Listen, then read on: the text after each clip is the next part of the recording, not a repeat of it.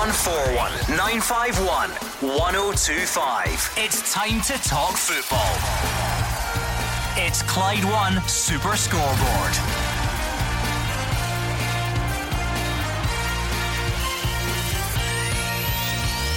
Good evening and welcome to Clyde One Super Scoreboard. Is this the week we find out what's in Rangers' dossier of evidence? Aberdeen chairman Dave Cormack accepts the Premiership season looks finished, and if and when the league does restart, St Johnstone will have a new man in charge after Tommy Wright's departure. I'm Gordon Duncan. Joining me in the studio is Alex Rae, and from the man cave yet again, it's Hugh Keevins.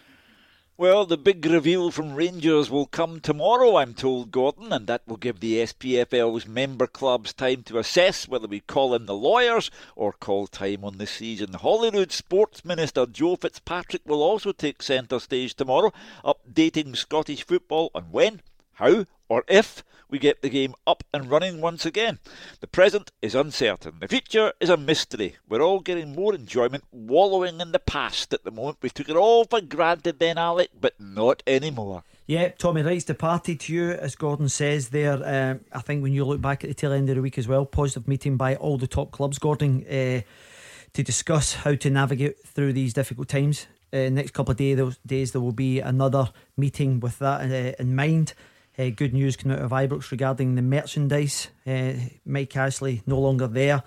Uh, and also the dossier. I think that's a big one over the coming days. Yeah, if we're completely honest with ourselves, Hugh, and we would always encourage that, the story regarding the SPFL, the vote, the EGM, the independent investigation, the dossier of evidence, all of these phrases that have started to roll off the tongue that's not really moved on in the last couple of days. There is a danger that, that we begin, if we've not already, um, to go round in circles. Um, clearly, still a very big issue. It will be sorted out. We might even start making progress on that this week. Um, but un- until such times as, as Rangers show their hand, I feel like it's becoming a little bit stagnant. Well, uh, of a practical nature, Rangers have to show their hand because 41 other clubs have to be given time to assess uh, whether they feel there is a need to vote and to give uh, Rangers a mandate to call in lawyers to investigate Neil Doncaster uh, and Rod McKenzie, the SPFL's lawyer. So, as ever, while we wait with bated breath to find out if this season can continue, and I think it's an impossibility. Uh, we should clear up this other matter because it's a very, very serious matter to accuse chief executive and the in house lawyer of an organisation like the SPFL of wrongdoing. Yeah, Alex, they are in some ways two separate issues, and I can completely see why um, they overlap. But until we actually find out what's going on with, with Rangers' dossier of evidence and with you know any potential independent investigation, it it remains to be seen if that actually has any impact on on how and when we finish the season. It might well be that those are those are yeah, two separate things, um, and that's why you do see some people describing it as you know as a distraction. That's not to say that that, that it shouldn't be explored but how relevant is it to the way that we go through and try and finish the season or not? We don't really know at the moment. Uh, I think we had someone, I think it was the Falkirk chairman a couple of weeks ago, Gordon. It's about categorising these. So the dossier will take care of what went on a couple of weeks ago. You still have to separately look at navigating through these difficult circumstances in terms of listening to the health minister tomorrow, whether it's practical because it's okay I was saying and putting dates. I think it's June the 10th that we says possibly back up and running with a time scale with 46 weeks to try and get players. They were the dates that were set. However, I think tomorrow, uh, I think more and more evidence. I heard John McLean, the SFA guys speak at the weekend in terms of the practicalities of a closed door game. It seems extremely difficult to actually overcome these obstacles mm. because of the back room, the testing, the players, the, whole shoot match. Uh, for me, uh, it looks very unlikely. 0141 951 1025. I think we can all admit we're close to going round in circles if we've not started that uh, already. So, if that sort of stuff is still on your mind, if it's still about voting and EGMs and independent investigations, I'm sure there will be time between now and 8 o'clock uh, to get to that. But let, us do something a bit different, shall we? Because we're robbed of the product. I say it every Monday, I've absolutely lost count of how many weekends uh, this has been. We usually stand here and Just say, over eight. Hugh and Alex, give us your result of the weekend, your goal of the weekend, your howler of the weekend. How I long uh, for a return to those days. So, Hugh, I thought we could take a bit of a trip down memory lane if you don't mind. Well, you meet a better class of person down there, in my experience. well, you're going to feature uh, heavily in this. A lot of people actually tweeted me over the weekend, Hugh, and it oh. sort of jogged my memory or, or, it gave me a bit of inspiration as to maybe some of the things we could discuss um, on tonight's show. Now, I'm not sure if you're aware, Hugh, but yesterday was the anniversary of this. Wide pass for Paul McStay. To take it down to the byline. He crosses in. That's a good one. Oh, Jim Stewart very nearly drops it, fumbles it, catches it at the second attempt. And St Dundee, the crowd jump up and down. Well, let's join Jim Craig. Dundee have scored. Yes, Dundee, Dundee have, scored. have scored. And Celtic can't believe it, but yes, the news sweeps around the ground. Dundee have scored. Jim Craig. Yes, Richard, a corner from the far side by Robert Corner, in swinging corner, was not cleared by the Hearts defence. And I think eventually it was Albert Kidd who seemed to hook it into the roof of the net, although Henry Smith touched it on his way through. So we have now only seven minutes left for play here. Is Dundee 1, Hearts nil. Right, Hugh Keevins, for the younger listeners, tell us oh. the story.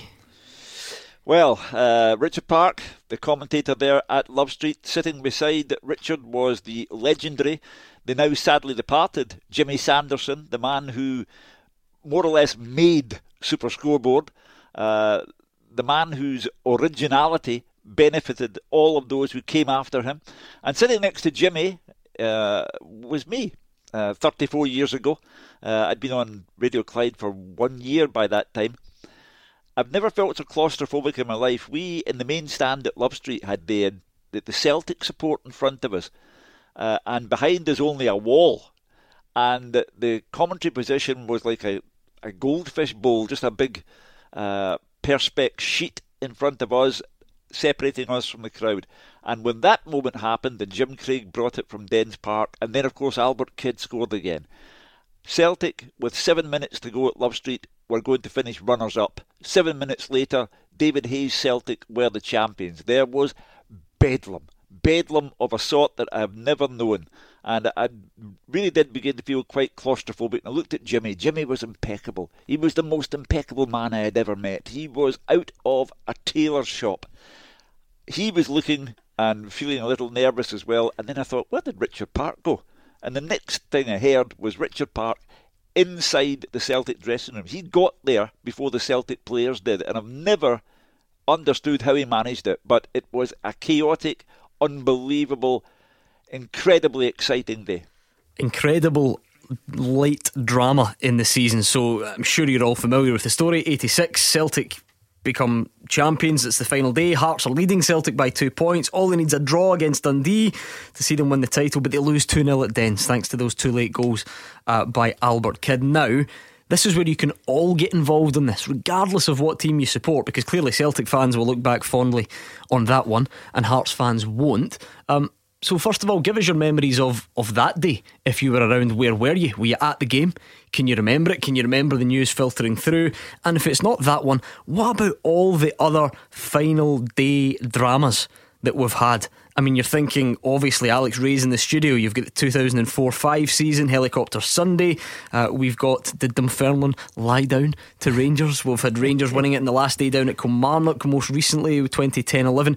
We've had so many final day dramas, and we want to take a trip down memory lane with you. So, what is your favourite final day drama? It can be at the top, middle, or bottom of the table. Maybe your team stayed up on the last day in dramatic fashion. Maybe they clinched a European place. Whatever it was, this is your chance to share your memories. We love these trips down memory lane and we want to do it with you. So, your favourite final day drama. Uh, Alex, it was clearly one that would please the, the Celtic fans, that clip that we just played. But even aside from that, if you can push it to one side, which we don't do very well in this city, just that sound, just that nostalgic sound of old football, it just makes you really miss the, the business end of the season, which is what we should be getting at the moment. Yeah, without doubt, it's uh, it's interesting listening to Hugh talk about Jimmy Sanderson. He uh, he was an amazing character. He was what someone I listened to all the time going. He was quite happy to baseball bat. He's famous. We at the game caller, you know, and he was. If you weren't at the game, you didn't have an opinion. So he was great, and uh, I think these drama and all that. When you mentioned that particular game, I was devastated for obvious reasons. We had a house party uh, of Palomine called uh, Gary Hughes and all my mates, Phil McQuillan, Davy Farr, all the Celtic fans, they were in, great mood and I, I, was devastated. So hearing that again just, it, it just takes you right back to 1986. Like I say, we've had so many final day dramas here in Scotland. Um, we're a bit jealous of, of times gone by because we won't have anything at the moment. And of course, it's great if your team runs away with the league and wins it by 20 points and it's all wrapped up by Easter. Good on you. Great great achievement. However, we love the final day drama, and it doesn't need to be at the top. Like I say, it could be relegation, it could be clinching a European place, something we've not even thought of. Give us your favourite final day dramas and why. Give us the detail. Who were you with? With friends, family? Can you remember where you were? Everything that goes around these events. Let's hear it. Kicking off with Brian in Stirling. Hi, Brian. Hello, good evening, chaps. Good evening, everybody. How's it going? You well? Missing the football Is, aye, missing the football the same as you guys, but it's great. You know, I listen in every. I'm a regular caller. I listen every, every time, and tonight's wee subject. Oh wow! I mean, I've got two absolute belters, but I'm going to relax, relax on the two of them. I'll just this the the four two seventy nine game was just absolutely like out of Roy the Rovers when Celtic won it um, the last game. But for me, the 1986 game, because of the way the day worked, I mean, we have in Stirling, um, we have a, a, lot of different um, Celtic supporters, Rangers supporters, but we've got quite a little enclave called St Ninians, which we are Paul McStay St Ninians Celtic supporters club. But there's a little enclave of Hearts supporters. I mean, like when the bus was leaving, it was um, you know they were they were all the mums and dads were all putting up the bunting and you know the maroon and white bunting, and you couldn't have denied them. Hearts played great that season. You couldn't have denied them to have the wee party and fair play. You know what I mean? We were going along to have a, a hope rather than it was a hope, not prayer. So anyway, that day it was just absolutely one of the best football matches I'd seen Celtic play. Like, the devil may care. You know what I mean? Football. It was just there was flicks, there was touches, there was running down the line, there was great goals. Paul McStay scored one of the best goals I've seen all season. So anyway, I'll take you back to the very first goal from Dundee. So I'm standing there with my best pal, who I still go to the football with, Tommy, and uh, I'm like, you know, and he's frantically trying to tune into this little. You remember, you used to get to be plastic radio things, and he's tuning in and he's getting them. Wee, wee, wee. And of course, the, the, probably you you were here, you were at the you were at the, the uh, St Mirren ground, but somebody through Dundee was up there, and he's done Dundonian accent, and and it, you know all you could hear was and Kidd has scored.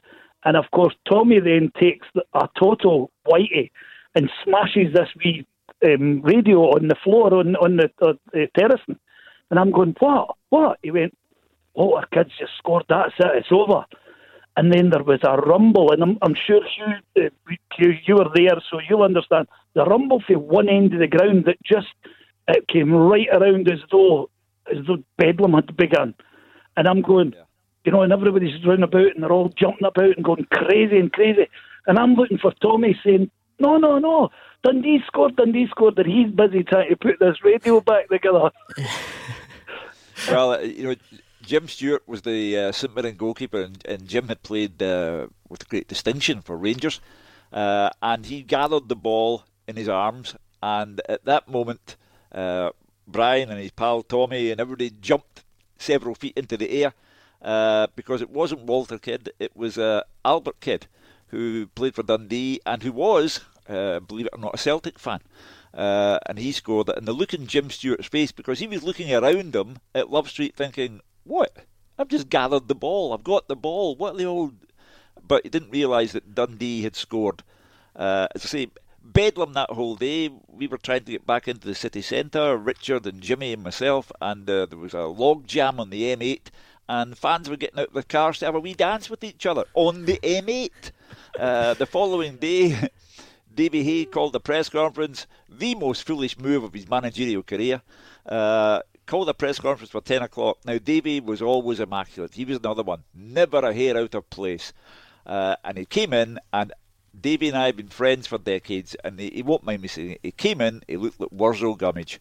he must have been, he must have been one heck of a party the night before, Alec. Alec, that, that the, the great thing about these final day dramas, um, and again, I repeat it just in case you're just joining us, it's not all about this particular one in 86 we're looking for all your memories so for all the teams out there give us your final day dramas this was just the, the launch pad for us really since it was the anniversary yesterday great if you need to go and do something on the last day and look after your, your own business, your own business. Uh, but when you need something else to happen elsewhere and, and that goes your way that I mean it's that's the ultimate drama, isn't it? Yeah, without doubt. And uh, you know, I think uh, you go back to Helicopter Sunday, and uh, I think the only person in the whole of uh, Scotland, particularly for my Rangers persuasion, was Big Marvin. You know, keep believing. Five points behind four games to go, and uh, but I, I know what the guys are talking about there. You know, Brian's come on and spoke about when you hear that uh, that roar. Uh, that was similar to behind the goal at Easter Road because the game's going on, Gordon, and you're not expecting anything, and all of a sudden there's this outroar, and you're thinking Barry Ferguson's jumping on your back shouting, We've won the league. And you're thinking to yourself, this is bizarre because, like you said, we were ahead in the game, and the game is doing nothing. Then all of a sudden you hear this roar. So they're, remarkable, uh, unbelievable. Yeah. You know when you, and I think I think when you listen to Brian there, it just takes you straight back to that particular moment you're sharing with your mate, you know, the euphoric uh, mm-hmm. feeling. Don't get me wrong, I'm sure we'll get back to that one, Alex. You will have your chance to give us those memories. Let's stick with the, the 86 one because from the other side, I noticed Maroon Jambo was on Twitter. He says he was turning off straight away as soon as he heard the discussion. Uh, but Ross is a Hearts fan in East Kilbride. Ross, what, what are we talking here? Worst day of your life or not quite that serious? Absolutely, worst day of my life. I mean, uh, what can you say? I mean, I remember um, I was at the game. I was in the main stand for for some reason. My dad got tickets for the, the main stand, and instead of the the terrace, and we would usually go. And uh, you know, I, I, think I think there was one game before it when we played Aberdeen live on uh, on, on STV. I think it was on a Sunday, and we, um, we drew one each with them that day. And I think that sort of gave Celtic a chance to win the league uh, to to win the league that season, obviously, um, and that sort of um, didn't put a downer on on the last day of the season, really, to be honest. But going up to Dundee, everyone was quite confident. We should have had a penalty. There's no doubt about it. If you watch the TV evidence, you see it was quite clearly a foul in the box from Sandy Clark, and it was Bill Crombie, who was allegedly a Hearts fan um, from Edinburgh, who never gave the penalty. So it swings and roundabouts. It happens. It doesn't happen very often to, to lesser teams like like Hearts. Um, it doesn't come around very often, and it changed me that day. I hate Celtic. I'm sorry. I, I will say I hate them because of that reason.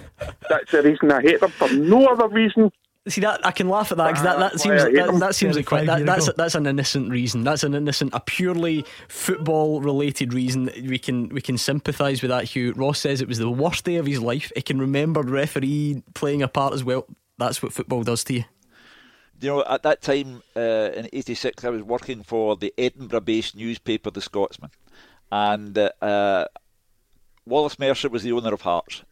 And in my 50 years of doing this lark, Wallace was the greatest showman I have ever come across, sadly no longer with us. The Hearts manager was Alec MacDonald, and I had a great relationship with Alec, and in particular, I had a great relationship with Sandy Jardine, who was his assistant. And Sandy was still playing. He played at Dens Park that day. And the following day, at the Scottish Football Writers Association annual awards dinner, Sandy was the player of the year. Can you imagine? Player of the Year, 39 years old, and 24 hours earlier, his team have lost the league. With seven minutes to go, they're the league champions. Seven minutes later, they're the runners up.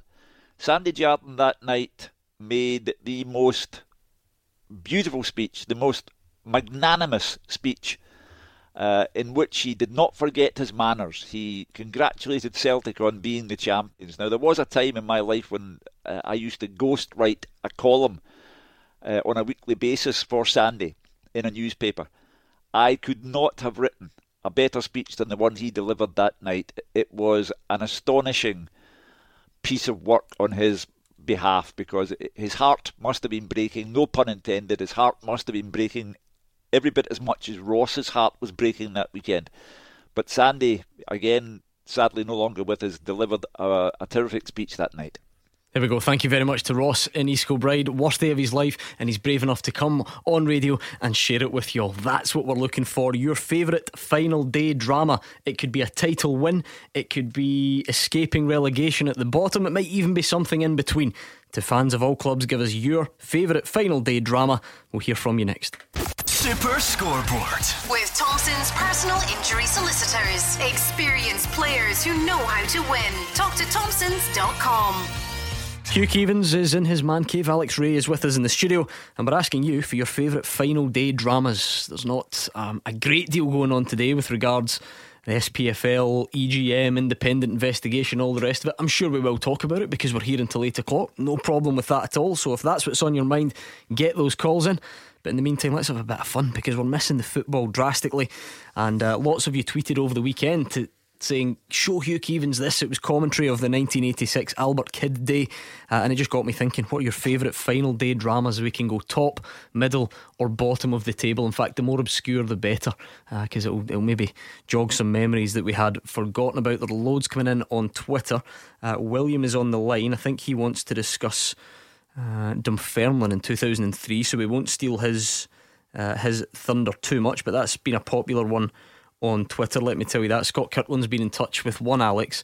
Now I did say it didn't have to be at the top. Yes. And the reason I'm going to bring this one up is because you and I were there together. You know what's coming, don't you? Now Scott's obviously a Motherwell fan. and he sent a picture of Craig Reid bundling the ball into the Pittodrie net in I don't know what 92nd, third minute after what was possibly a foul on the goalkeeper um, to, to give Motherwell second place ahead of Aberdeen, European qualification. You and I were there working for this yes. very show that day. And it just shows you what football does to you. I had my own feelings of it. You're clearly not yep. a Motherwell or a Rangers man, and brilliant. even you were going bananas. It was brilliant, and uh, I think it was in the manner as well. The last kick of the ball. If if I'm being honest, I was convinced that it was a foul, a wee bit of salt. But the reaction for the Motherwell fans over on the far side as well, Gordon. And uh, you, you listen. You, this is the thing. See, because I, I, have no affiliation to Motherwell, but I can appreciate the achievement to get into second place. I think Stuart McCall was the manager, yep. wasn't he? Mm-hmm. And me and you were jumping about, going celebrating. So it was brilliant. I thoroughly enjoyed it, and I think that's what football does for you, whether you support that team or not. William's a Rangers fan. Final day drama, William. There have actually been a few involving your team. What one? What one have you got for us tonight? Yeah, Gordon, uh, it's got to be the the Rangers Dunfermline at Ibrox, the 6 1 on that day when Celtic were playing Kilmarnock. It was just what a day that was. Before I go on, Gordon, right, your wee man that let me on said, was that a tongue in cheek comment? You you started with lie, the line Dundon Fairland one? Because I can assure you, it was 15 1 that day, Gordon. It was definitely tongue in cheek. I, listen, there are certain cans of worms that I, I, don't even need to open, William. That's been open for a long time. It, it was just to jog people's memory for the for the, the, the, the game in question. Aye, Gordon, because we've enough of the Chris Sutton comments about that, you know well, what I mean? That's why I said it. but, uh, aye, what, what a day that was. Because the second half of that that game, Celtic Celtic were, were in the lead. They were, they were I think they were beating Kilmarnock 3 0, and we we needed to get a goal, and uh, I think it was a, a, a de Boer header, then Thompson, then that Arteta penalty. What a day that was! I was at that day. I was in the club deck that day. What a day that was! Unbelievable. Yeah, Hugh Keevins, you'll remember that one. Like, and just for the avoidance of doubt, I was referencing Chris Sutton's comments. It wasn't my own opinion, um, but not not only the manner of it, you know, the, the sort of the drama that then follows because of that. Yeah, uh, I mean, Sutty was bang out of order, let's be honest. Uh, and uh, maybe that was uh, him preparing for his days in uh, punditry uh, when he said what he said. But he was out of order, and you can't come out with a statement like that unless you can categorically prove it. Celtic, it was amazing that the season they had, the football they played, the players they had, they were outstanding. But at the final hurdle, it wasn't there for them. Uh, they did their best at uh, Rugby Park that day, but uh, it, it, wasn't enough. And you know, the, the, Chris could have been more magnanimous. Let's say. Alex, I mean, again, the final day dramas, the closer the better, obviously, if, we, if we're talking about from our perspective, the memorable ones, the dramatic ones. So that season sees Rangers and Celtic both on 97 points. Yep. Rangers with a goal difference of plus 73 and Celtic with a goal difference of plus 72. You know, having Rangers obviously won 6 1 on the final day and Celtic won 4 0. I mean, that's just incredible. I think that's what makes them uh, memorable, Gordon. You, you go back to the 85 86, it was goal difference as well. You go back uh, to this this particular one, and you rightly said Celtic won 4 0, 6 1 Rangers. And again, I, I know exactly where I was that day. We were preparing for a game the following day with Wolves. My room partner was Mo Camara. I remember walking about with my boxer shorts and a t shirt and I'm pacing up and down the phone to my dad, back and forth, back and forth. And for the last 15 minutes, I said to my dad, put the phone to the radio. I can't keep phoning back and forth. I want to listen to Hugh. Yeah, I was just, oh, I was just dying to listen to the commentary because it was pulsating. It was going back and forth. I think Celtic missed a penalty, Rangers scored a penalty. And you're saying, and I remember Camara saying to me, he says, Alex, you're crazy, crazy, right? And then when he came and played for Celtic, I remembered he understood. He, of course, he understood. He knew what it was all about. So, but a, a, another memorable one which uh, stood out. And William, what level of knowledge did you have about what's happening elsewhere? Then, you know, at, at Kilmarnock, are you are you constantly updated? Did it? Did you have a radio? Is it just someone nearby you? Yeah, the guy who was sitting next to me was for Paisley, right? And he had his wee radio, and he was keeping me updated. He's, the toys were looking through it all day. It was it was unbelievable. We were up, we were down, we were up, we were down, and then Celtic. I think Celtic, as Alex said, missed a missed a penalty, and then we then we got a penalty. Oh, it was, what? It was unbelievable. Uh, another another see Ibrox what uh, bouncing like that to, uh, to the final whistle. What what a day that was. Helicopter Sunday takes a lot of beating, right enough, but because I was there that day, I, I didn't I didn't get Easter Road and Helicopter Sunday, but I was at I was at the game that day. Oh, what a day! Hugh Keevins, which one of those matches were you at? Were you at either of them? Uh, I was at uh, Rugby Park. Uh, it was Alan Thompson who missed the penalty for Celtic. Uh, as I say, Alan Thompson uh, had an outstanding season uh, for Celtic, but on the day, it's amazing how often it happens. these final day dramas. You know, at the moment we've got ourselves into a terrible fankle over uh, what's to happen with the, the remainder of this season and all the other stuff that's going on. And we do get ourselves into a terrible fankle and we show ourselves up at times. But down through the years, we have written some dramatic chapters in this game. And by we, I mean Celtic and Rangers and the, the Motherwell game that you were speaking about, Gordon, and Sir Alex. I'll never forget Sir Alex bounding across the pitch at Easter Road when Aberdeen uh, won the league title by uh, winning 5 0 against Hibs. Anniversary of that one yesterday as well, I think 40 years. Yeah. Uh, so Celtic, uh, did they draw? Did Celtic draw in Paisley that day? And Aberdeen win 5 0 at Easter Road. Aberdeen win the title. Yeah, I, I, think what really won Aberdeen the title, Gordon, was they, they went to Celtic Park twice in the space of less than three weeks and they beat Celtic twice at Celtic Park, and, and that really set the cat amongst the pigeons. But as I say, that began the modern day Aberdeen, the, the Aberdeen of uh, Furious Fergie, who went on to win two European trophies and you know created a, a legacy at Pittodrie that will never ever be bettered. But as I say, at times we get ourselves into an embarrassing fankle, but all of our clubs in the top flight. And this week we've lost uh, Tommy Wright as the St Johnstone manager. He'll go down in history as the, the best St Johnstone manager ever for one simple reason: he won a major trophy, and no one else had been able to mm. do that for St Johnstone. So we get ourselves into a fangle, but we write some terrific stories. William and Stevenston, thanks a lot for your memories. You can hear that how clearly William still remembers that. Absolutely loves the memory of it. 01419511025. Your favourite final day dramas. I'll tell you what we're lacking so far. What about times when your team stayed up? On the final day, we've had title deciders, we've even had Motherwell clinching second. What about those days when you stayed up on the last day. I'd be keen to hear some of those as well. 01419511025. It was a matter of time before we got round to Helicopter Sunday. That's another one of, of our chapters that we've written. And I must admit, I expected the first call on it to be a Rangers fan, but Vincent is a Celtic fan, and uh, that's the one that sticks out for him. Vincent, tell us all about it. Hi there, guys. I hope you and your family are good. Thank you, Vincent. Same to you. Yeah, I was just uh, remembering that day very vividly as, uh, as you might be aware, being a Celtic fan, but was I used to say to my daughter, I says, uh, just remember, sometimes you need to appreciate getting beat so you can enjoy the times when you win. And uh, obviously that day we lost 2 0, and uh, Rangers picked up the title. So as I, I was progressing into the kitchen, I uh, I kicked something that I shouldn't have kicked. And my daughter came out and said, What did I tell you, Dad? You kept telling me for years. You need to appreciate getting beat, to appreciate winning. And she wanted a party that night. So duly we did. There's nothing worse than when the kids kids throw your advice back in your face, Hugh, because it's it's it's easy it's easy to come out with these things, Vincent, until it costs you the title on the last day of the season. Well, it's it's phenomenal. She was an eight year old, and uh, she gave me that back, and I just had to start laughing. So we had a belter of a night, and we celebrated and then clapped the Rangers because that's what she wanted. Oh, there we go, Hugh. It sort of worked out well, okay in the end. I, yeah, again, as I say, it's astonishing the, the, the individual stories that come to the fore uh, when you speak of the Celtic uh, day at Love Street. Albert Kidd scores the two goals for Dundee, and it turns out that Albert is a dyed in the wool Celtic fan.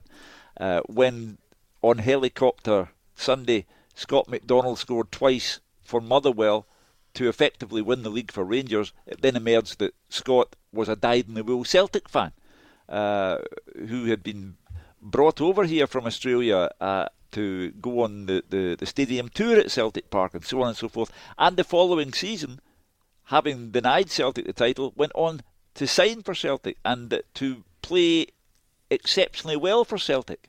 Uh, so within the drama, there are little individual stories as well. Yeah, we've already get, uh, given you the, the commentary from Albert Kidd Day, if you like, so let's remind ourselves of this one as well. Rangers have a one goal advantage at Easter Road. Craigan's going to play this. It's a long one. Up there. Varga. Fallen. Shot! He's fallen! He scored! He scored! McDonald scored for Motherwell! Scott McDonald has scored! The Celtic players can't believe it! They're dead in their feet! Motherwell scores! 1 1 in Fir Park!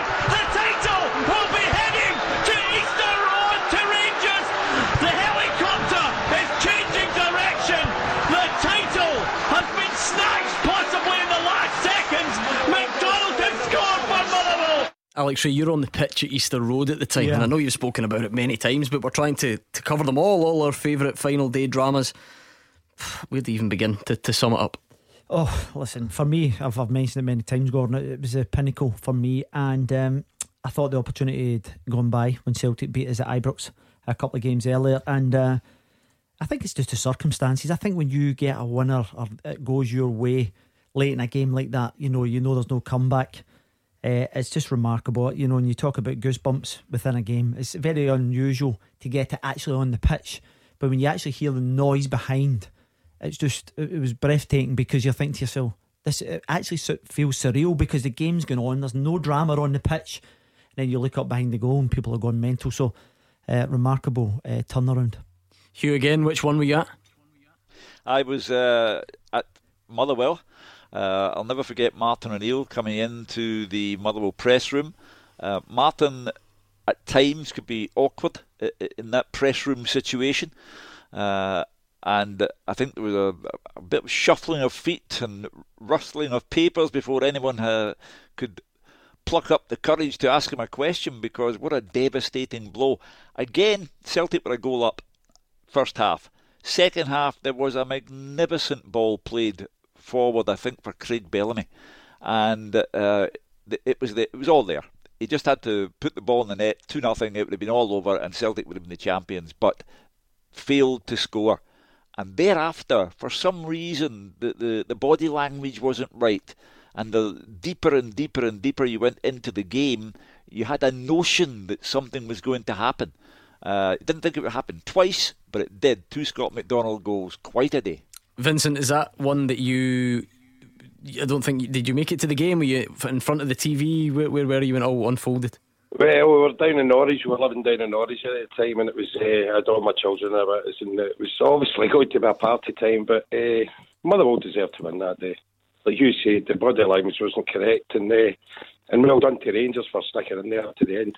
Yeah, I mean, it was a straight. I was as a, a youngster was there in the stand at Fir Park, and it was just weird because there were so many Celtic fans in in the home end because it was, yes. it was part, supposed to be party time. Get a ticket for uh, for the other sections of the stadium. Just just daft details that stick in your mind as to you know why were Motherwell wearing that away black shirt with the with the the, the the stripe across it rather than the home strip. Just daft things that, that jump out. Scott McDonald probably should have squared the second one, but he decided to take it on anyway, uh, and, and it goes in. I take it, Alex, is that when you're on the field, is it is it just instant instant feedback from the crowd and you know immediately? Yeah, well, the thing is because it, it's as I said, Gordon, it's surreal because you're, the game's going on, nothing is happening within the game, and then all of a sudden you see all the fans going mental. And I actually remember looking over at my right hand side, and Big McLeish was doing that, you know, as if time up, you know, it's time up as if we've won this, and. Uh, you think to yourself, this is just an absolutely unbelievable. Because I always remember what McLeish said before the game. Gordon he always says to us, make sure you win this. If the result goes the other way and you don't win this game, you'll never mm. be hmm. able to live it down. Have you got an abiding memory? Because again, it's, it's a well told story in Scottish football, and we're bringing it back up as part of a wider discussion tonight. But have you got just sort of one nugget that, that, that sticks out above everything else? Just one abiding memory oh, of the game, just of anything really, of the full experience. Uh, well. I have to say the the lap of we went back to Ibrox and it was about forty odd thousand punters here. God, I'd never experienced that after uh, winning a title like that, uh, and it was overwhelming. I've often said about that. I was walking around Ibrox crying, and it was because it, it, was just a remarkable feeling to actually win the league. At, I think I was nearly thirty five. So for me, I think walking around there and appreciating it towards the tail end of your career was just is amazing. Helicopter Sunday. That's just one of many. So we're looking for as many me- memories as possible from you. Your favourite final day dramas. I'm still on the lookout for someone who stayed up on the final day. We've had a few final day title wins. We've had clinching second in Europe. What about staying up on the final day or any of those final day title deciders that we've not mentioned? Perfect time to get your call in. We're going to get travel with Stephen, and you could be up next. Super Scoreboard. With Thompson's personal injury solicitors. Helping you return to action. Talk to Thompsons.com. Alex Rae and Hugh Keevins here with me, Gordon Duncan, and tonight's Clyde One Super Scoreboard. We're missing the real thing at the moment, so we'll have to settle uh, for a trip down memory lane. Just looking for your favourite final day dramas. We kicked off uh, on Albert Kidd Day, if you like listening to some brilliant old commentary um, on that one. We've had Rangers winning it in 2003, we've had Helicopter Sunday, uh, loads of tweets coming in about different. Uh, things as well. Paul Morrison says final day games. Dundee United winning the league at Dens with a nice wee chip from Ralph Milne. What a day! Unfortunately, they had the revenge by putting us into the championship, but enough said about that, says Paul on Twitter. Hugh. Well, uh, Jim McLean, uh, the Dundee United manager that day, Jim McLean started the modern day Dundee United. You know that Jim was a, a complex man. He was a genius as a coach. Uh, this man beat Barcelona often enough to get them to keep when he was manager of Dundee United, for heaven's sake. Uh, the title win was his crowning glory, and it was a sensational effort the whole season long. Um, so I, I, remember it very well. And Ralphie, I think Ralphie's gone from us now as well. But he was a sensational player, terrific character. Ended up at Man United mm-hmm. thereafter. Uh, but wonderful team, the the team of Gough, of Bannon, of Sturrock, of Ralphie Milne. It, it was just terrific mm. stuff. I like this tweet from John the Jag. I'm going to have to raise it again on Wednesday night. He says, 2nd of May, 92. Thistle nil, four for nil. Not one I'd heard of, I must admit. Not one I can remember, too young. Promotion to the Premier League. Jim Duffy, shoulder barge in the last minute in the box. Stonewall penalty that would have kept us down. And he's attached a picture and says, Jim the teetotaler. Jim Duffy is pouring a bottle of champagne over his face, Alex Rae, as you can tell. But And he is. He's, he's, he's one of the one of the well known teetotalers in the game. Um, but he, he's definitely pouring that champagne over his face. Yeah, I think it's just a one off for Jim. Right. Okay. I'll ask him about it. Let's speak to Nick and Airdrie. Hi, Nick. How are you doing? Not bad. How are you? All right. Good. I am good. What have you got uh, for us? Well, I'm going back to season 97 98 and uh, uh, a wee man called Brattbakk scored the goal in a two nothing game against St Johnstone to win the league. That was in Stoke Rangers doing 10 in a row. That was unbelievable. Hugh Keevins, well, I think uh, you've, I think you will definitely remember that one well. I'll never forget that day. Um, Radio Clyde uh, had uh, guests at the match, and I was asked to go over to the, the stand opposite the main stand uh, to have a, a, a bite to eat uh, before our programme started and to, um, you know, explain why I was such a, a, lousy predictor of football matches and things like that. Uh, and uh, as as I was leaving, there was one particular person who worked for Radio Clyde at that time on the sales staff, uh, a lady, and the lady was a committed Celtic fan. And uh, I, I, went to look for her to say bye bye. I need to go. The programme's about to start, and she was in the, the, the corporate box and she was howling with tears because her nerves had gone completely. Now this was at half past one. The game was still ninety minutes away from starting. Uh, and the other thing that stays in my mind that day, it was Wim Jansen and Murdo McLeod who were the, the managerial team. That's right. And I knew Wim was leaving uh, because I'd had a tip off, and I was told that he had a, a, a clause in his contract that at the end of the season, if he wanted to go, he could go. And I phoned someone high up at Celtic Park, and I said, I, I will not compromise you. Uh, I understand that Wim Jansen has a clause in his contract which he is about to trigger that whether he wins the league or not, he's off at the end of the season. I don't want you to say yes or no. If that story is true, remain silent. I will count to ten and I'll hang up the phone.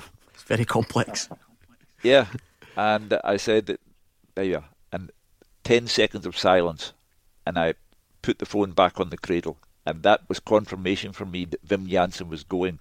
So as Celtic were winning the title that day, I knew he was going, and I wrote the story. And to his eternal credit, 24 hours later, he came out and said, "Yep, absolutely true. There is a clause, and I am going." But again, that was an astonishing day of nervous tension. Celtic a goal up, and George O'Boyle, who played for St Johnstone, had an incredible chance to make it one all in the second half, and he missed it. And I'm sure at that point, Nick, your your old jam tart must have been going twenty to dozen. Yeah. Were you there, Nick? Were you watching it TV, radio? Uh, well, I was at the game. Even better then. Aye. You didn't spot Hugh oh. Trying to schmooze sales staff and go and hobnob it in the corporate boxes then, though? no, no. Aye, I was there. Can I tell you that she recovered her composure because apparently she left the ground with Alan Stubbs' jersey? So there you are. I'm so glad you said jersey. I just thought we were getting ourselves yes, in all yes. sorts of trouble there. Anyway, moving swiftly on. Thank you to Nick in Airdrie, Tommy in Port Glasgow. What have you got for us? Hi, hi there. Um, just listening to the story about Jim Duffy there. The second to me must be one of Jim Duffy's favourite dates in the calendar. Uh, my memory is uh, Morton versus Peterhead five years ago on the second of May. Right. And Morton were going into the game top of, they won League One, the last game of the season, at home to Peterhead. So it was in Morton's hands. And I was fortunate enough to go along with the hospitality. It's my, my nephew's 30th birthday. He's a big Morton fan. I'm actually a Celtic fan. My, my brother was a big Morton fan. So we went along, enjoying a good day. And Morton went a goal down pretty early on. And then Peterhead got a man sent off, and Morton just kind of cruised it after that and ended up winning 3 1 I remember rightly, I think Jim Duffy was under a good bit of pressure uh, to take Morton up, and it was down to the last game of the season. Um, so I think it was a great relief for everybody at Morton that they done it, um, and obviously celebrations after the game down in the hospitality area. Uh, Crawford Bray was proudly presenting the, uh, presenting the trophy. Uh, we had a good night out after that. We ended up in the Greenock Morton supporters, a nice late night celebrating with players and all the rest of it.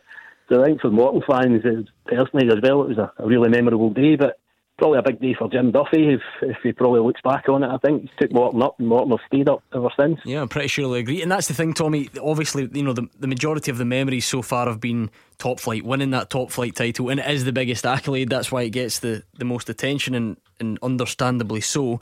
Um, but the, the joy that comes with not only winning a title but promotion as well, because you know it changes the course of of your club, doesn't it? You know, you know you're going to be playing against bigger teams, better teams, different league next season. So that adds that adds a whole different dimension.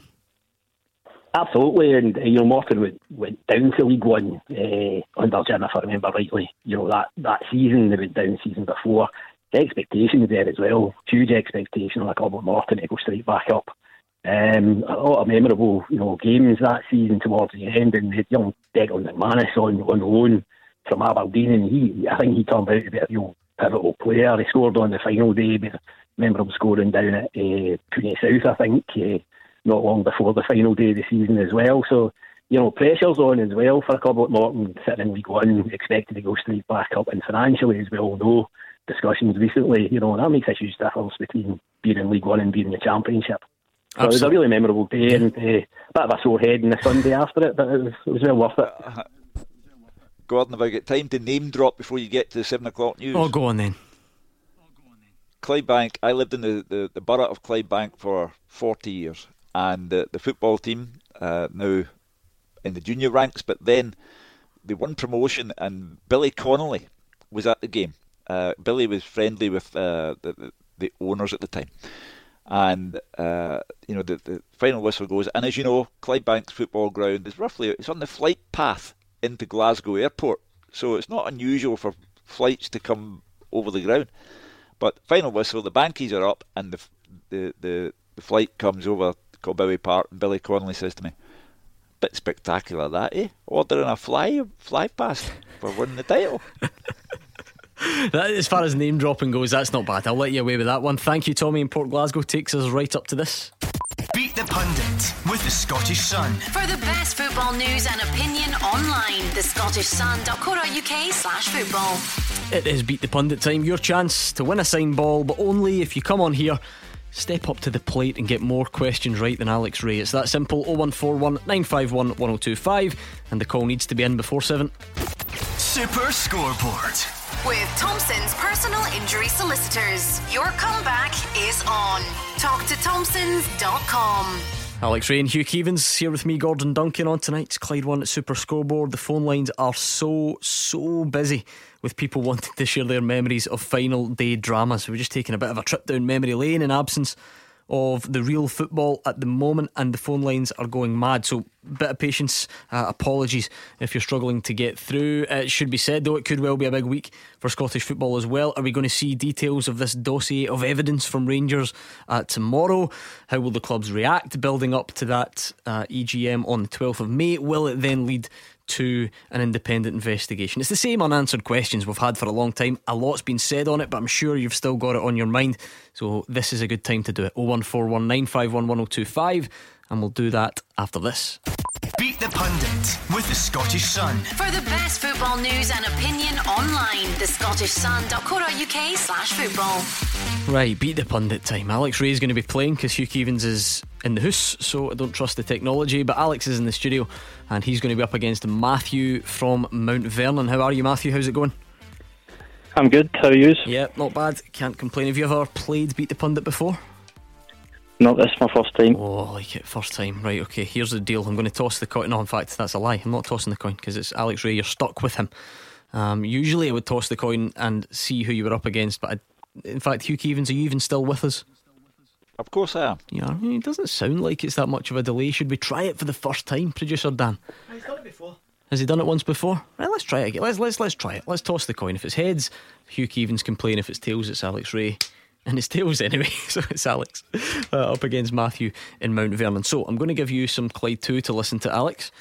Matthew, he now can't hear you, so you can't copy your homework. 30 seconds going on the clock, and you can pass. That's all you need to know. You ready? Yeah. Good man, your time starts now. Who did Celtic sign from PSV Eindhoven in 2006? Pass. Who's the only Romanian player in the Rangers squad? Eh.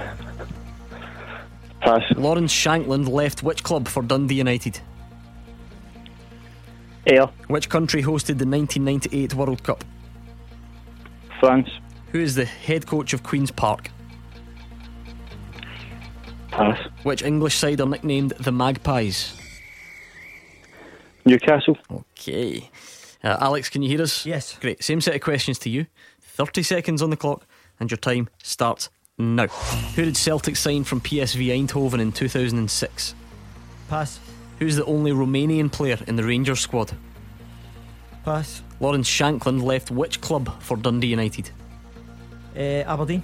Which country hosted the 98 World Cup? France. Who's the head coach of Queen's Park?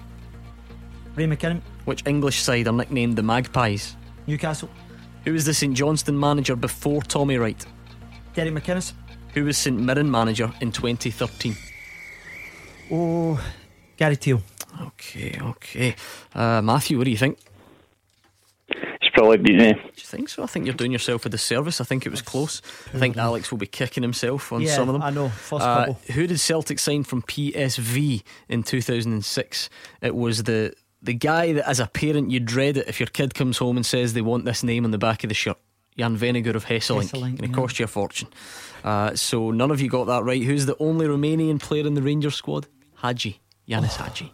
It's not like his dad's a famous Romanian or anything. Uh, so nil nil after two questions. Good start, guys. Uh, Lawrence Shankland left which club for Dundee United? It was Ayr. Matthew knew it. I and know, I you know, didn't. I know. Once I said it, So he goes 1 0 up. Which country hosted the 98 World Cup? Hugh Keevins, you were there. You made the most of it. Oh, yes. Yes. Uh, France. France to you and I. Uh, so 2 1 to Matthew at this stage. Who's the head coach of Queen's Park? Ray McKinnon. Alex equalises. A good game on our hands here. Which English side are nicknamed the Magpies? Former Sunderland player was never getting that one hmm. wrong, but neither did Matthew. So it's 3 all. Who was the St Johnstone manager before Tommy Wright? It was Steve Lomas. Oh, Lomas. And you need this to win. Who was the St Mirren manager in 2013? Danny Lennon. So that means, Matthew, we're up for a tiebreaker. Are you ready for that? Yep, I'm ready. Here's the way it's going to work. So I'll read out the question. It's going to be a closest two. I'll get Alex to write his answer down, and I'll then tell you when it's time for your attempt, okay? Okay. Right, here we go. Kris Boyd was the top scorer in the SPL era, but how many goals did he score? So Kris Boyd was the top scorer of the SPL era, but how many goals did he score? Alex, write it down. Show me your attempt. Okay. Uh, Matthew, what would you go for? 68. Okay, a big difference in the answers here. Alex has gone 130. Matthew's gone 68. The answer is 167. Well done, Alex Rae. A convincing win on the tiebreaker. Hardlines, Matthew, Well you were played, Matthew. miles away. Fair enough. Fair play, Alex. Good man. It's, it's a, it's a lottery. Is that what managers say when they lose on penalties? Yeah, something like that. Thank you to Matthew in Mount Vernon for taking part. Your chance to beat the pundit back tomorrow night at the same time. 167. That was a good one there. Yeah. Wasn't bad. Not a bad battle tonight, Hugh. Good standard. Oh, yeah. And uh, well done, Boydie. 167 goals. That's some going. Yep, top scorer in the SPL era. Right, 01419511025. So, so many calls coming through uh, about your favourite final day dramas, whether it's at the top of the league, the bottom of the league, whatever it may be. So many calls are coming through. So, we will get back to that, I promise. Um, but let's have a look at what's happening at the moment. In terms of today and, yesterday and over the weekend, not a great deal. The, the story is not going to move on significantly until Rangers show their hand, really. But that's where we're at, Hugh. The, the belief is that tomorrow is dossier day in Scottish football.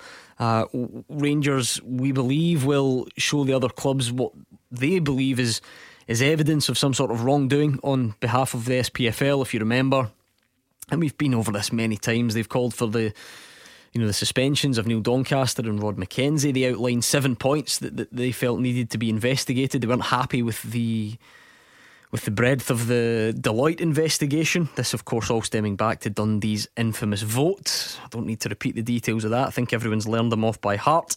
Um, where we now go, Rangers show the clubs. The clubs either agree that there is something that needs to be investigated. 32 out of the 42 will have to agree and vote for that at the EGM on the 12th. And if they do, we'll have an independent investigation. And if they don't, um, well, who knows? If the clubs look at Rangers' dossier and decide it is unworthy of being put to the vote, fair enough. But if they examine the dossier and think, well, this should go to the vote, but if we vote to have an independent investigation, the, the legal costs will be substantial, then they should take that idea out of their minds. If it's worthy of investigation, the investigation must take place. The cost will simply have to be met. If there is something so serious that there has to be a legal investigation on an independent basis, then it must take place regardless of cost. But as I say, on the other hand, if the smoking gun turns out to be a pea shooter, then they are perfectly entitled to say, look, this is unworthy of, of having an independent investigation over. So if one is needed, let it take place regardless of cost. And if it's not needed, then Rangers are left with egg in their face. Yeah, I'm I'm be fascinated to see what's actually in the dossier. You know, Rangers are saying it's damning.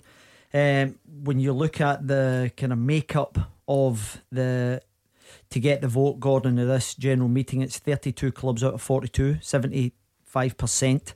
Now, when you consider there's seven other clubs on the SPFL board, they would have to vote to investigate themselves. Also, on the back of that, you have St Mirren come out last week saying it's time to move on.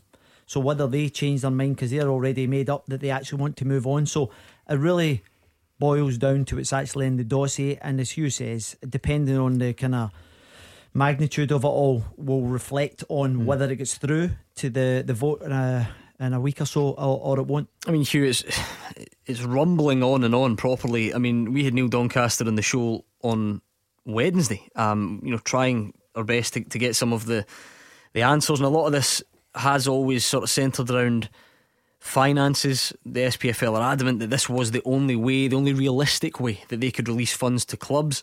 Um, certain clubs disagree. That's reignited again over the weekend.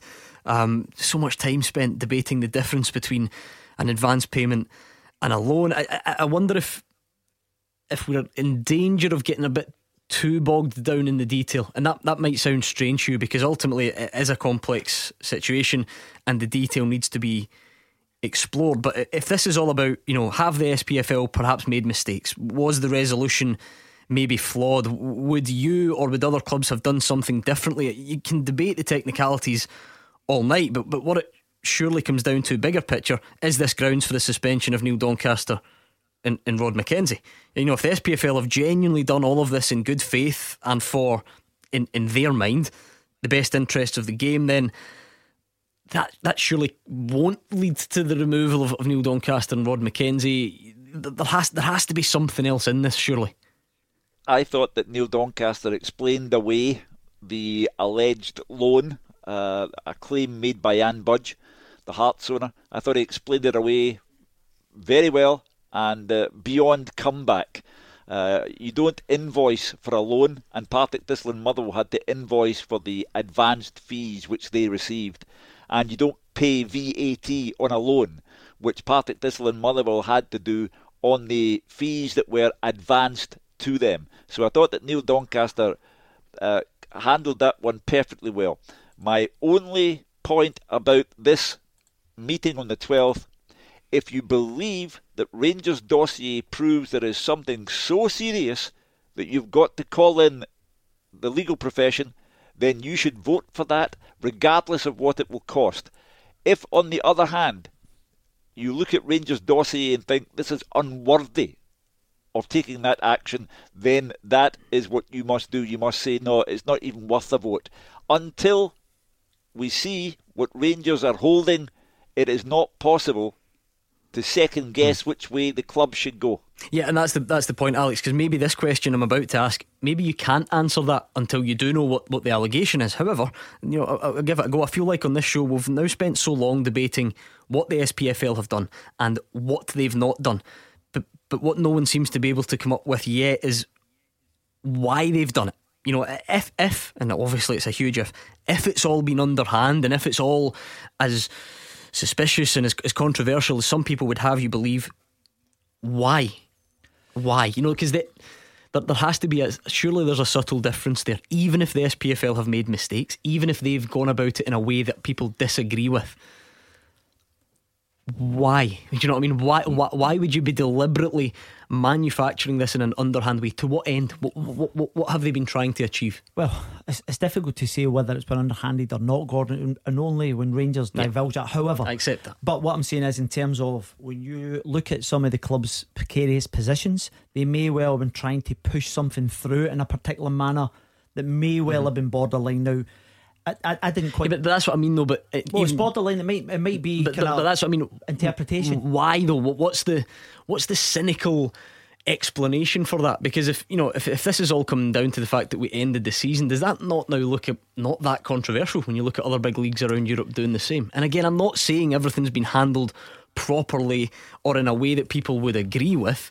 But, but I just wonder where the where the big drama or the big controversy apparently lies. Uh, uh, Gordon, I don't know until they actually see the evidence. That's the, the crux of the matter. Uh, going back to the point, I, I, I hadn't heard the explanation that Hugh had said from uh, Neil Doncaster in terms of advance loans. So, when you get your prize money at the end of the season, do you pay VAT on that money anyway? You know, so uh, say the season's finished after 38 games, you get a million pound off of uh, the league. Do you pay VAT on that? I would imagine that's consistent with Yeah. certainly Neil Doncaster's Certainly. explanation. So, so what I'm saying is, Hugh, if if they were getting the money now as an advance loan, it doesn't no, no, matter. Not, not, pay- not an advance loan. They're like, oh, see, we can't, we can't, we can't go down this road and get this is this is why it's been such a mess. There's a difference between an advance payment and a loan. Let's not conflate. no, sorry. So what I'm saying is, uh, if you give, say, a particular team an advance, p- he's saying you have to pay VAT that. Now, the VAT would get paid at the end game anyway. So there, there- there's no difference. But- You're paying Alec- VAT on the money Alec- regardless. You. Alec, the man has explained it um, unequivocally. It's not a loan. When you have a guy like Neil Doncaster, he's chief executive for a reason. He knows his way around the, these matters. It is not a loan. It was a payment of fees in advance to Partick Thistle and Motherwell. And he has proved beyond all shadow of a doubt that it was not alone, and Budge got it wrong. Now, Gordon, you asked for the cynical view of all of this. The cynical view for me is that Rangers believe that the SPFL hierarchy uh, are, how can I put it delicately, uh, in favour of Celtic over Rangers. And they have Murdoch McLennan, the chairman of the SPFL, who is uh, a non executive director of a firm which is partly owned by Dermot Desmond, Celtic's owner. So all of that is in the background. And now it has to come down to this particular matter. The conduct of the vote into the SPFL proposal to end the season for the lower leagues and leave the Premiership for the time being. They, Rangers, question the conduct of that vote and they say they have evidence of bullying, coercion, etc. etc. Let's get it all out in the open. Let's have the investigation, irrespective of cost, and let there be hmm. no doubt about the the way that Scottish football is run at league level. George is in Milton. Hi, George. Hi, good evening, guys. Always nice to hear from you guys as well, and thanks for taking my call as always. No problem. What's on your mind? I'm just a bit, con- I'm just a bit concerned, guys. It's been ongoing. It's been ongoing. It's been rumbling on and rumbling on. I know that you just get the, the guys have to take all precautionary measures as possible regarding the outcomes, but I just think, guys, Rangers put the Scottish football in jeopardy in 2012 and I think they're doing so again today. And I think what comes out tomorrow will be proven fact that uh, they're holding nothing, they've got nothing, and again they're putting clubs in this country in jeopardy like they did in 2012. Well, let's stick. Let's stick to this year. I think we've got enough on our plate at the moment without bringing anything else into it, George. Uh, I do understand, guys. I'm just trying to put in, uh, try to give you an idea where I'm coming from. where are you coming from then? How is what Rangers are doing at the moment putting clubs in jeopardy? What do you mean? If they're holding back in the revenue, guys, if they're holding back in everything and holding back, I, I heard Aberdeen recently are, are you know, applying for administration, like another two or three clubs in the, the Premier League. Uh, this is duty which is actually taking place at the moment, guys. Well, fir- first of all, I don't. George, I don't George, think they where's the have. payment getting held back? Can you explain how the payment's getting held back? George, it's worth bearing in mind the lower leagues have now had their money, um, and the Premier League clubs are still at the moment, as ambitious as it may be, are looking to try and finish the season. So I'm, I'm not. This isn't really affecting the the money side of it. And- yeah, well, I think the money side of it, the, the top clubs, and, the, and the, they're also looking for their payments at the moment so they can move on and renew season tickets, guys. Which at this time in the year, it helps keep clubs moving forward. And if they can't do that because of the uncertainty at the moment, then I believe that what Rangers have brought to the table, they've held this back, Alex. And this is why we can't George. move forward with the renewal of season tickets.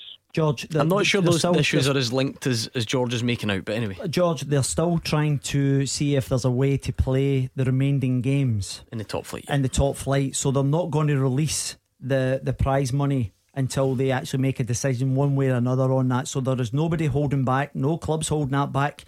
Uh, if anything, it's the pandemic. So It should also be pointed out that uh, season ticket sales are currently underway. Clubs are willing to tell you now how many season tickets they've sold. I believe Hibs are selling them by the thousands. Uh, so th- what's happening with regard to this matter does not affect a club's ability to sell season tickets to their supporters. Whether the supporters want to take them in a time of uncertainty is another matter. The only reason why this has to be resolved is that a cloud of suspicion hangs over the conduct of a vote, and the cloud of suspicion hangs over two men, Neil Doncaster and Rod McKenzie. For the good of the game, this has to be examined in full, and then we can move on. And if anything has taken place that was out of order, then consequences may follow. Hmm. But this is not damaging uh, Scottish football in a financial sense. This is damaging the reputation. Clubs are affected by one thing and one thing only, and that is the coronavirus, which for me makes the remainder of this season absolutely impossible. Nicola Sturgeon again today said that the lockdown period will have to be extended. Time to just own up. Football's not possible right now. Uh, for what's worth. other No, carry on. This other matter, though, we have to get it out in the open, discuss fully, a verdict arrived at, and then and only then can we move on away from this cloud of suspicion. Yeah, for, for what it's worth, obviously finances could come into it if you then had to have an independent investigation and you allege that that's going to cost a lot of money. But George was talking about prize money, so a little bit different. 01419511025.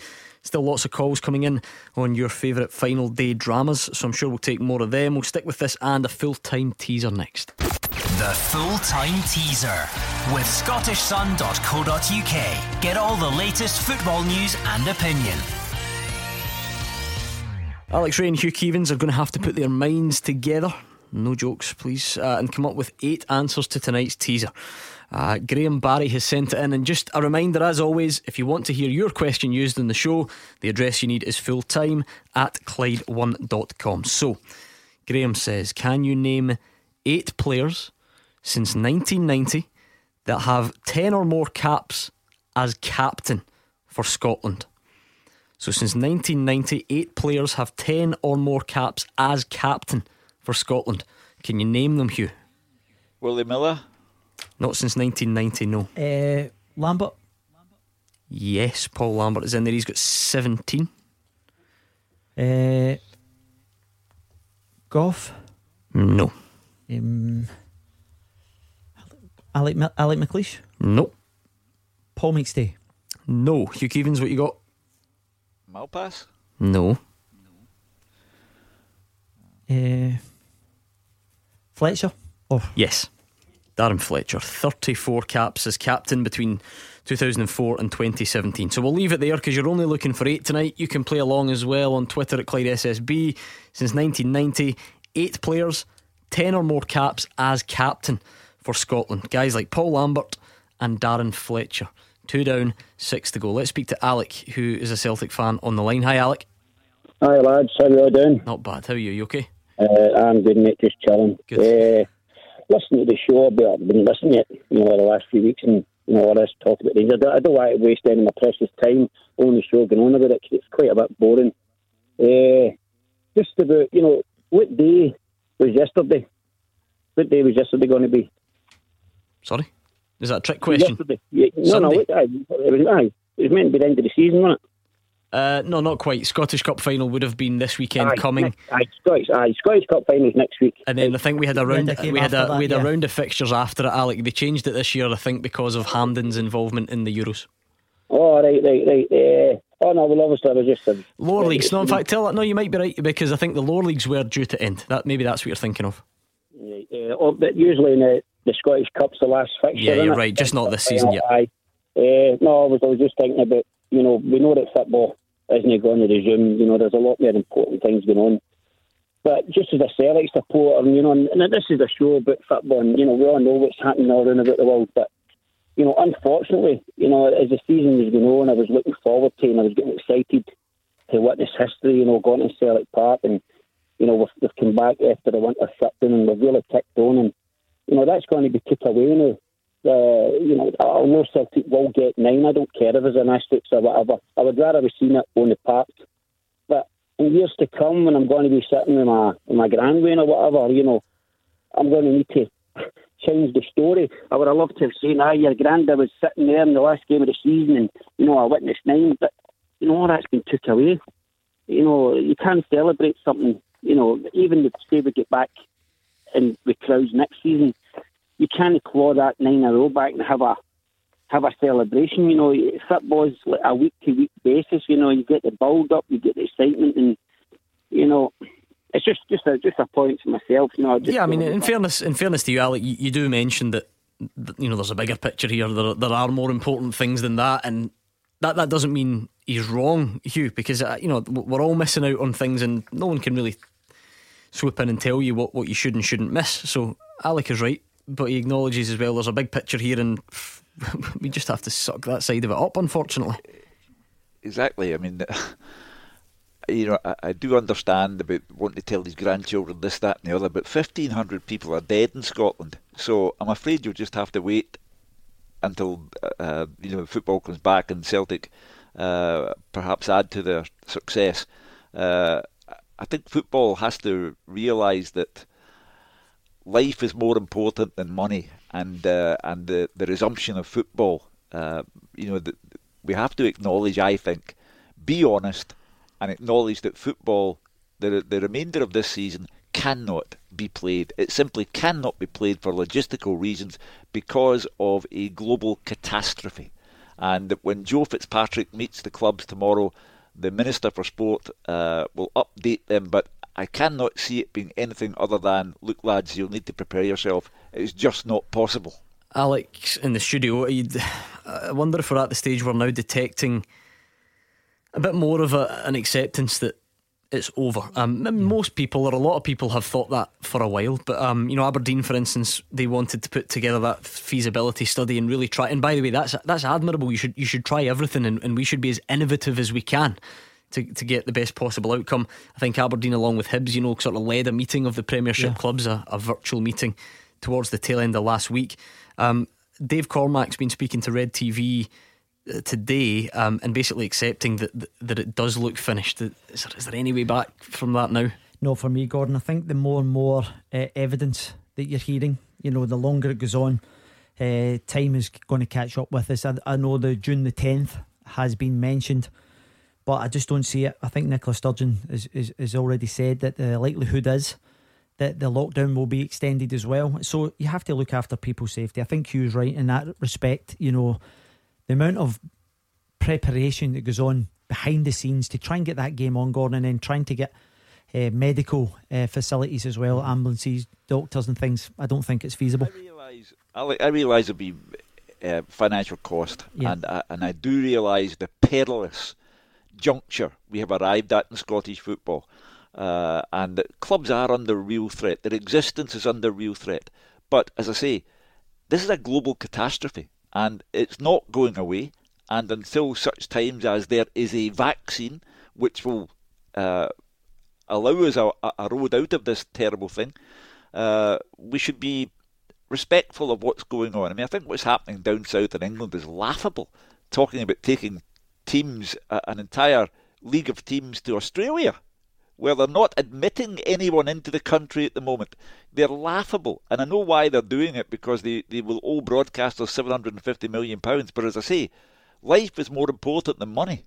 Yeah, like everything, I feel like there's probably a, a balance that has to be struck, Hugh, Mm. because we should not just roll over and say that's it. You know, there's nothing we can do. We should try our very best to be as innovative as possible, be as creative as possible, um, to, to come up with a solution that helps everyone. But obviously, nothing that, that comes anywhere close to to threatening people's health and all the rest of it. However, that's only one part of the debate because that all centres around can you get games played? Can you get them played behind closed doors?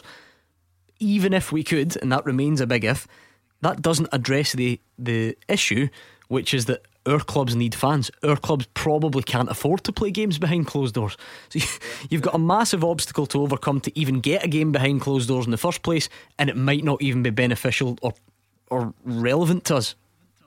Well, the minute they go behind closed doors, whenever that is, uh, then they, those who have players on the, the government's job retention scheme, uh, that ends because you've gone back to work. Therefore, they have to play games behind closed doors, no income, with players who are then back on full wages that have to be paid by the club. So every which way we turn, problems. Yeah, without a doubt. I think that's one of the key problems, as, as Hugh says, getting people back to work obviously costs money. Getting back to the season ticket issue, Gordon, I think fans have a, you know, if they can afford to, you know, I think a lot of them would be trying to support. And, I- and I know that I take taken mm. on board that it's difficult times for You don't even know what you're wage. buying. Absolutely, gone. But I think when you look at some of the numbers that some of the clubs have been posting recently, Hibs, Aberdeen, Mm-hmm. you know, I think Rangers and Celtic will be following suit as well because they need cash coming through the doors, and that is just to keep them going in the the short term. Uh, thank you very much. That was Alec on the line 01419511025. Pat is next up. He's in Govanhill. Hi, Pat.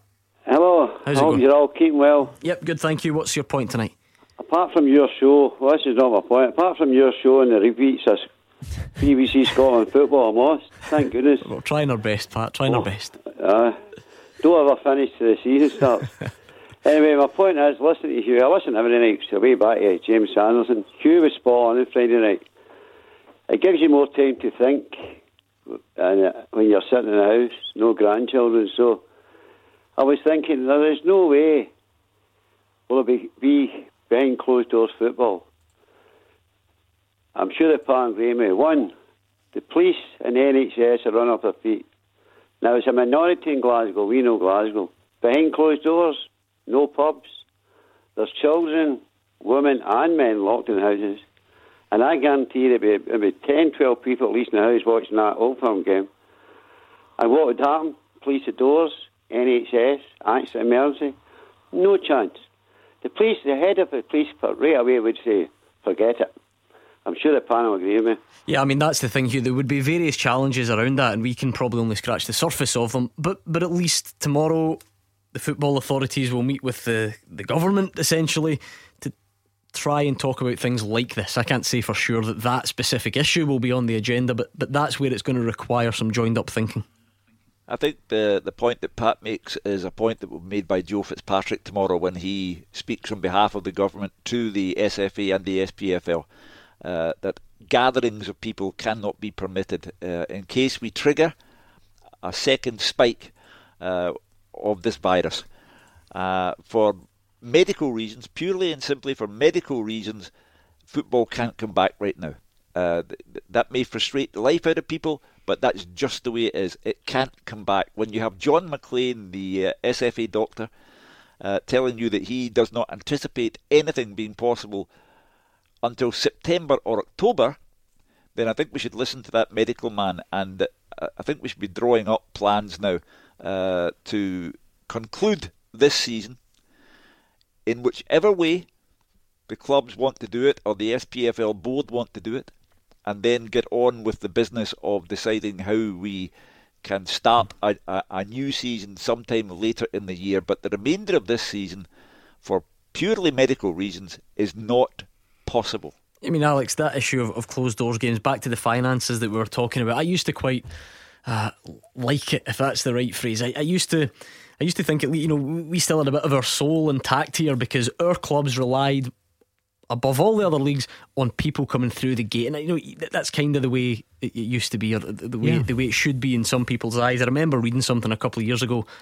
I think 19 out of the 20, and forgive me if I'm wrong, 19 out of the 20 clubs in the English Premier League would have still made a profit, even if not a single fan came through that's the gate. And you think oh, that's, you know, I feel sort of, I feel like I say that we had a, we were a bit more old school in that respect. We might be limited commercially, but but that was a good thing. The problem is. It doesn't quite stand up to a global pandemic, yeah. like many things. Yeah, I think I read at the start of all this, Gordon, that the, the fans equate to 43% of clubs' turnovers you know, across the board. And that's the biggest in Europe, I think, isn't yeah, it? Yeah, absolutely. And uh, when you talk about per capita as well, in terms of supporters going to the games, Scotland's right up there. And uh, unfortunately, that's been taken away. So it's interesting because we are obviously talking about John McLean there around about September, October, before we can maybe get back. And the revenue going forward for these clubs is going to be really brutal uh, in, the, in the near future. So they have to come up with some sort of plan.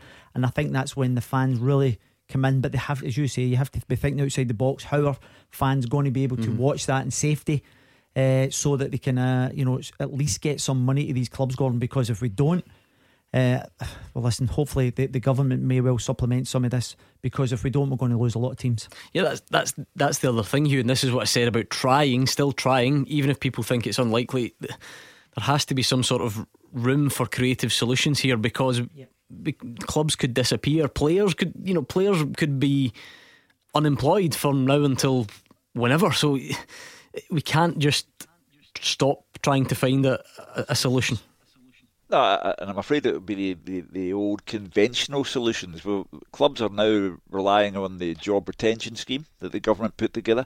I think the uh, government having bailed out rugby league down south, then football here will say, well, if you can do it for them, we need uh, uh, uh, some money because clubs are going to go to the wall.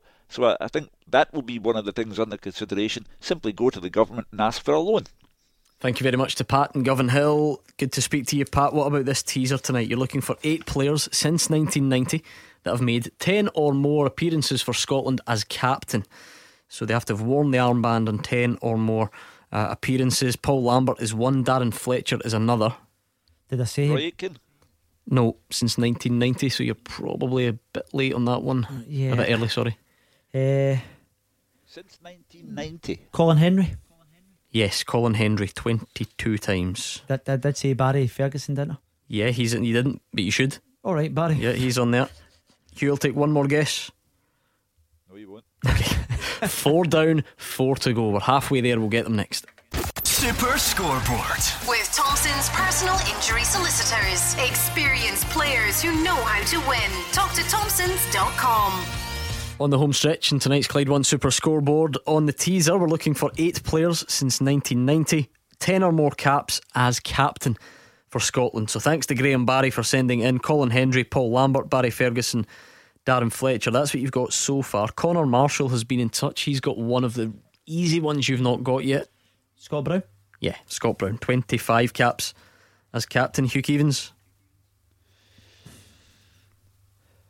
Uh, Danny McGrain? Since 1990. How many times has Danny McGrain captained Scotland since 1990? Gary McAllister there? Yes, Gary McAllister.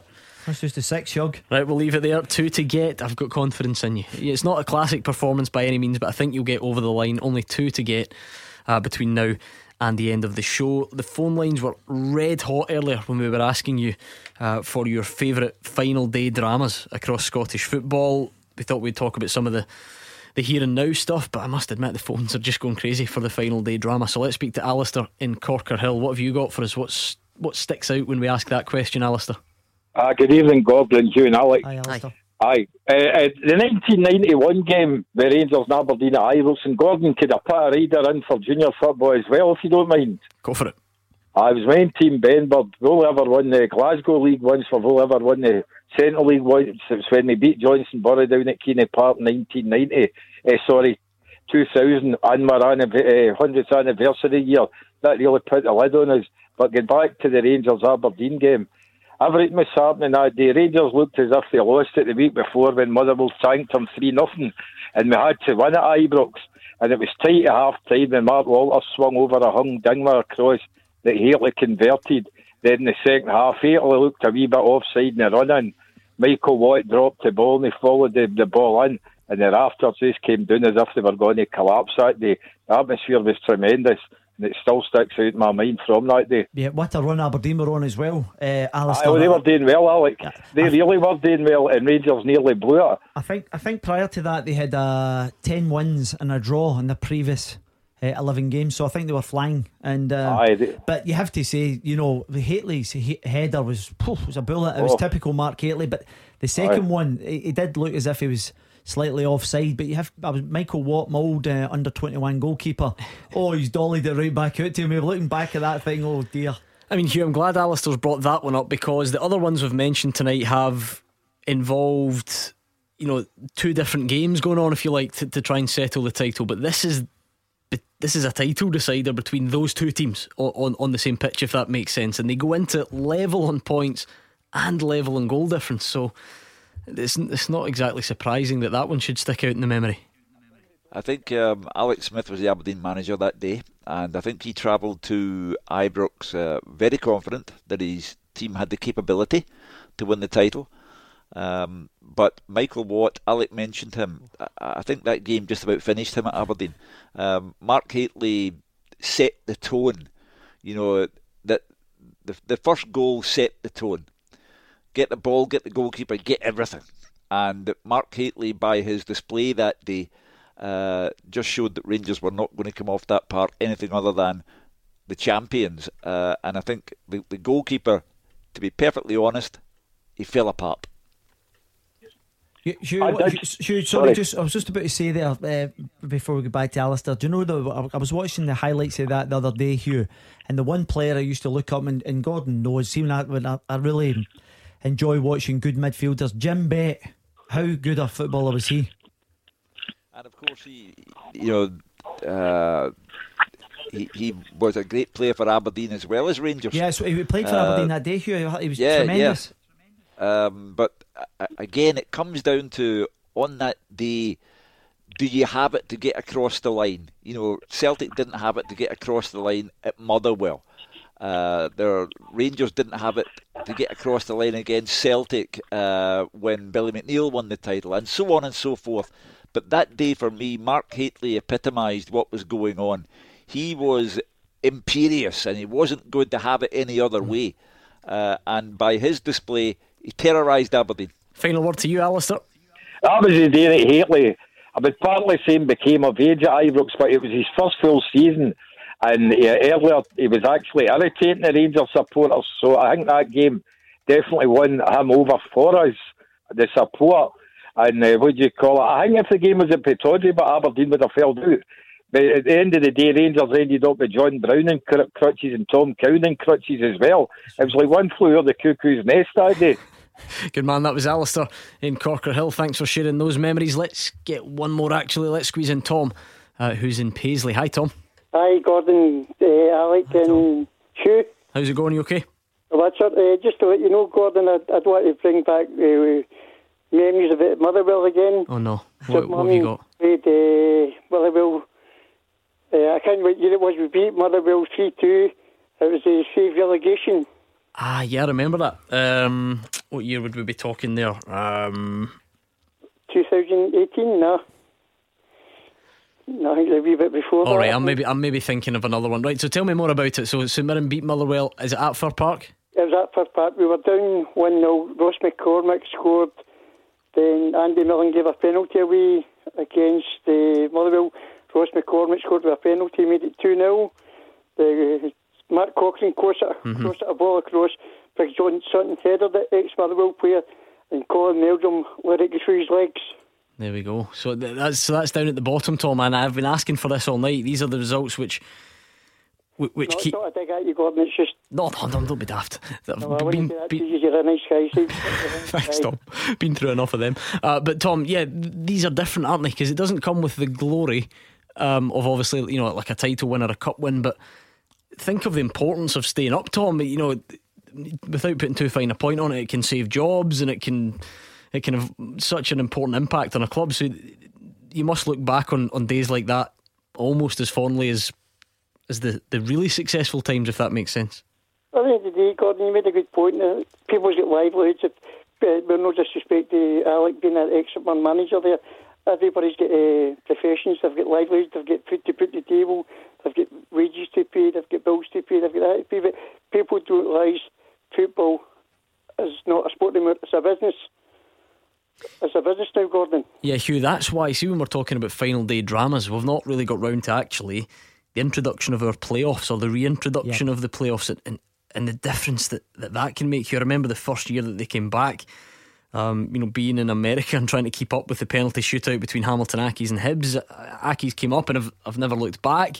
You, you and I were at Fir Park on that dramatic day um, between Motherwell and Rangers. You've got Livingston who made use of it and now look very much at home. Um, so, so they've really brought about real last day drama, Hugh. I remember the Accies losing 2 0 at home to Mhm. Hibs in the playoffs. And when the second leg was played, uh, Lady Keevins and I had gone to the baronial pile in Anstruther. Uh, and we'd gone out walking, come back, and I switched on the television, and it was the news, and I saw the Hamilton Accies players running around, embracing each other, and uh, uh, Alex Neil on the park, uh, the manager going off his head as well, and I thought, is this old footage? What is this? And then I realised that the Accies had relegated Hibs at Easter Road, come back from the dead, two down, at home in the first leg, and I thought, wow, what a story this is. Yeah, I And watched. that's the Sorry, Hugh. I was just going to say I watched that in, in Hong Kong. It was about three o'clock in the morning, and you're absolutely right. You know, in the drama, I think the playoffs have been an absolute godsend. It was exciting, and, and Tom's talking about St Mirren there. You know, them against Dundee United just last summer. So Mhm. you know the importance of them. They were actually celebrating as if. You know, the, the, you know, because he's right. It is livelihoods. Uh, the supporters want to be at the top table to see all the big teams as well. Yeah, because I've never, I've never really bought that argument here. You know, when the when the winning team of the playoffs, and I- and I, do get why it jars with some people. You know, they get they sit behind the board and it says playoff winners, and people say, "Oh, for goodness sake!" You know, that's sort of celeb. It's, it's been a failure of a season, pretty much. You know, why are you celebrating it? But once you get yourself in that situation, that feels like a cup win, and it makes a massive difference to those clubs because it could be disastrous consequences if it goes the other way. Without doubt. I mean, I, I wouldn't care if it said jammy playoff winners. Uh, that that that would be fine. It- it- It's a victory of sorts. It's a victory in isolation. You survived. You did it. Uh, so for me, this country is bonkers, and I can't wait until we're bonkers again, and we have all these days to look forward to some point in the future. Yeah, thank you very much to Thomas St Mirren fan. I looked it up because I wanted I wanted the specific date, and I do remember it. May 2007, St Mirren going to Fir Park, winning 3 2. Billy Mehmet, John Sutton get two. There we go. And they stay up. So those ones, uh, they stick in your mind as well. Um, have we got time for much else? Not really. I don't think we do. I think we're out of time. So let's recap tonight's teaser. Thanks again to Graham Barry for sending it in. Uh, he says, Can you name eight players since 1990 that have 10 or more caps as captain for Scotland? So you're doing okay. You've got Gary McAllister, you've got Colin Hendry, you've got Paul Lambert, Barry Ferguson, and then a bit more recently, Darren Fletcher and Scott Brown. You've got two to get. Uh, Calderwood. No. I'm struggling, Gordon. I need Hugh that. Keevins? Davy Weir. No. Right, I'm going to make a really um, bold suggestion. Why don't you start with the guy that's the captain at the moment? Come on, Hugh. We we went to see them as well recently, didn't we? You can't remember who the Scotland cap. What what has happened here? Lockdown has eventually Um, tipped you two over I'm the edge. to think who was. Uh, You're joking. Come on. this no way. This is an all-time low. Who is the Scotland captain? Tierney. No. Uh, Robertson. Yes. Oh my goodness. Well, I got there. That's seven out of eight. I've got you. Standard. Standard tonight is brutal. Right, one more, and it's a lot harder than Andy Robertson. This one, I must say. We, we, we're going back to the Right, so mid nineties. What? Yeah, well, do you know what? He actually had a, a decent career that spanned kind of late nineties to late two thousands. Um, He played for Rangers at one point. He played for Dundee United. He played down south. so he played for Rangers. He had curly hair. How's that for a clue? Oh, uh, Chris Dailly. Christian Dailly. Christian Dailly, yeah. Look at that. Alex does it. You do all the hard work. You got the other seven, and he just sweeps in at the last minute. It doesn't matter. It's a team effort. Good team effort. Hugh, you take care. We'll catch up with you on Friday. Thank you to Alex Rae. But as always, thanks to you for your calls and tweets. So busy on the phones tonight. Genuinely one of the busiest nights we've had in a long time. Uh, talking about your memorable last day dramas. We're back tomorrow. Gordon Dalziel and Roger Hanna. And in the meantime, Callum Gallagher is up next.